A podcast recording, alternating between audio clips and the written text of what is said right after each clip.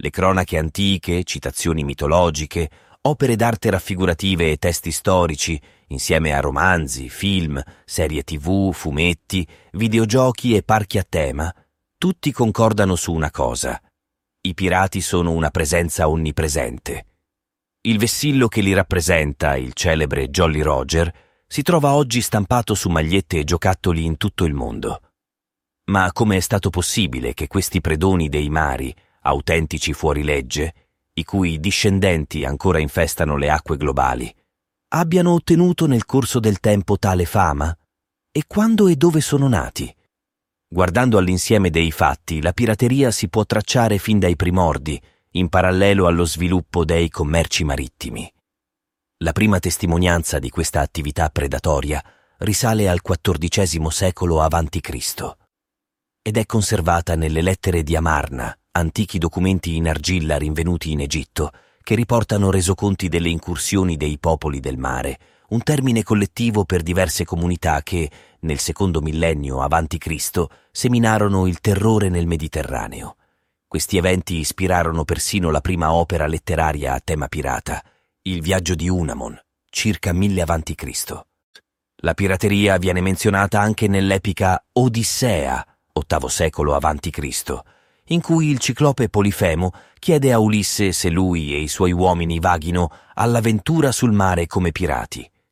Fin dall'inizio, i predatori dei mari esercitarono un fascino particolare, derivante dal fatto che la loro professione offriva una via di ascesa sociale anche per coloro meno fortunati. Inoltre, c'era sempre qualche individuo potente disposto a sfruttare i pirati a proprio vantaggio. Dopo aver seminato scompiglio in ogni civiltà del Mediterraneo, incluso il mondo greco, i pirati rivolsero la loro attenzione a Roma nel III secolo a.C. In questa fase, la minaccia proveniva principalmente dai predoni illirici, originari della costa balcanica che comprendeva l'odierna Albania e il Montenegro. Essi erano guidati dalla temibile regina Teuta. Successivamente i pirati della Cilicia, una regione costiera dell'attuale Turchia, divennero una vera peste per ogni nave fra il secondo e il primo secolo a.C. Questo periodo vide gravi incidenti, fra cui il rapimento di Giulio Cesare nel 75-74 a.C. e l'attacco al porto di Ostia. Nel 67 a.C. Roma lanciò una vasta campagna contro i pirati, guidata da Gneo Pompeo Magno, che essenzialmente ripulì il Mediterraneo. Dopo un periodo di calma, la pirateria fece un ritorno nel corso del Medioevo, con bande di razziatori che tornarono a infestare i mari, incluso il Mar del Nord e l'Atlantico. In particolare, i vichinghi, predoni di origine scandinava, furono motivo di timore fra l'VIII e l'undicesimo secolo, quando compirono incursioni dalla Gran Bretagna alla Francia e oltre la penisola iberica fino al Mediterraneo. Il loro declino fu dovuto all'evolversi delle politiche di contenimento dei regni scandinavi. Nel frattempo, altri pirati di fede islamica stavano emergendo sulla scena. Fra il VII e l'VIII secolo, le forze islamiche espansero il loro dominio dall'Arabia al Nord Africa e alla penisola iberica, dando vita a nuovi stati e iniziando a compiere incursioni marittime. Questi invasori, noti anche come saraceni, dal termine arabo shark, che significa Oriente, nell'827 intrapresero la conquista della Sicilia e da lì attaccarono le coste italiane, raggiungendo persino Roma lungo il corso del Tevere nell'846. Fra i predoni più temuti del periodo spicca all'inizio dell'undicesimo secolo Mujahid al-Amiri, noto anche come Musetto, originario della Spagna islamica, che terrorizzò le isole della Sardegna e della Corsica. Le incursioni saracen diminuirono fra il XII e il XIV secolo, in concomitanza con le crociate in Terra Santa, mentre in Europa emerse la pratica della guerra di corsa. Attraverso un documento ufficiale noto come lettera di corsa, un sovrano poteva autorizzare un capitano chiamato corsaro a colpire le navi di altre nazioni per danneggiarne il commercio. Questa attività, spesso confusa con la pirateria, veniva talvolta svolta anche in tempo di pace. La distinzione principale, si diceva, era che i corsari combattevano per conto del re, mentre i pirati agivano per proprio conto. La guerra di corsa divenne una specialità anche dei musulmani, in particolare degli ottomani. Questa dinastia, che nel 1453 conquistò Costantinopoli, pose fine all'impero bizantino. I corsari musulmani, noti anche come barbareschi, in riferimento alla regione della Barberia, situata nel Maghreb, dove molte delle loro basi erano situate, divennero una minaccia costante per le navi e le coste europee, specialmente in Italia, dove furono costruite torri di avvistamento, chiamate Saracen. I predoni più illustri al servizio dei sultani acquisirono un'enorme influenza, così come fecero in seguito i rinnegati, marinai europei che si convertirono all'Islam per forza o per convenienza, spesso dopo essere stati rapiti e ridotti in schiavitù. In seguito alle grandi esplorazioni geografiche, fra il XVI e il XVII secolo, il commercio internazionale si estese fino al Nuovo Mondo, con un'attenzione particolare all'area dei Caraibi, ufficialmente sotto il controllo spagnolo. Fu qui che la pirateria ebbe la sua epoca d'oro. I primi ad intraprendere questa avventura furono i corsari europei, con gli inglesi in prima fila, inviati a intercettare le ricchezze trasportate in Europa a bordo delle navi spagnole. Fra questi spiccarono i Sea Dogs, una squadra di corsari al servizio della regina Elisabetta I d'Inghilterra, il cui membro più celebre fu Francis Drake. Successivamente, fino al XVIII secolo, i Caraibi divennero una sorta di terra di conquista per una vasta gamma di avventurieri, fra cui fuorilegge, disertori e ex marinai che cercavano una via diversa dalla vita militare. I principali paesi di origine dei pirati erano Inghilterra, Francia e Olanda. Alcuni di questi pirati si distinsero per la loro organizzazione, come i Fratelli della Costa sull'isola di Tortuga o la Flying Gang con base a New Providence nelle Bahamas. Questi personaggi suscitavano sia terrore che una strana fascinazione, spesso legata alle regole democratiche presenti nei loro codici di condotta a bordo delle navi.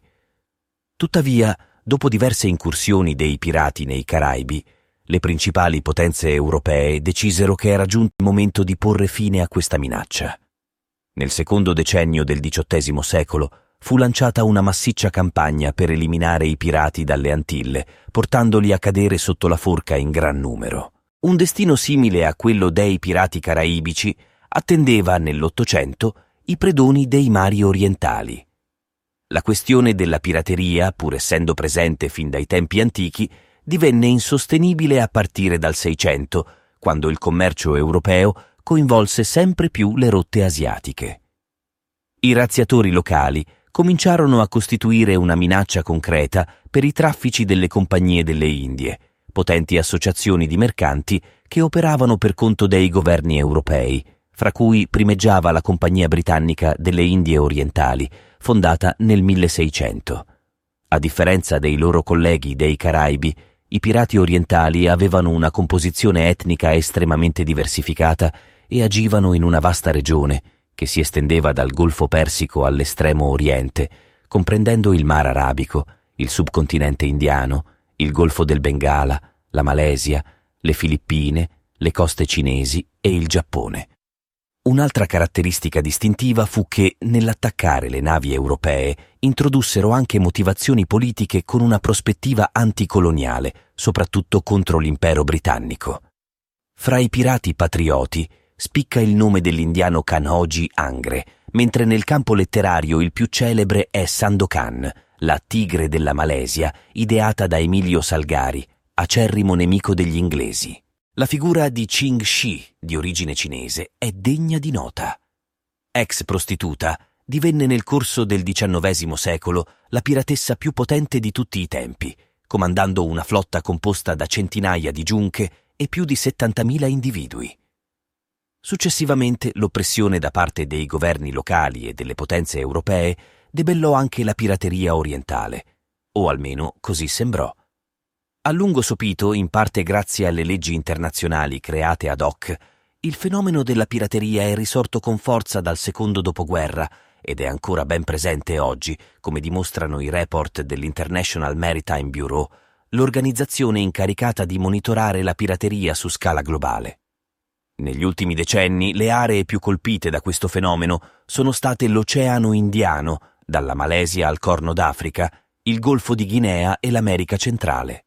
Anche i pirati moderni, armati di potenti motoscafi e fucili mitragliatori, tendono a mirare principalmente alle grandi navi commerciali, con un particolare interesse per le petroliere.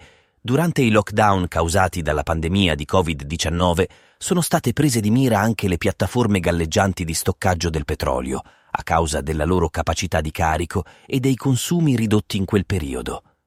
In breve, nel terzo millennio, non esiste forma di navigazione che non attiri l'attenzione di qualche pirata, nemmeno nel mondo digitale, dove prosperano i pirati informatici. I predoni dei mari si sono trasformati in vere e proprie celebrità mediatiche. La loro notorietà ha radici nell'Ottocento ed è stata fortemente influenzata da alcune opere letterarie che hanno enfatizzato, talvolta in modo idealizzato, gli aspetti nobili dei pirati.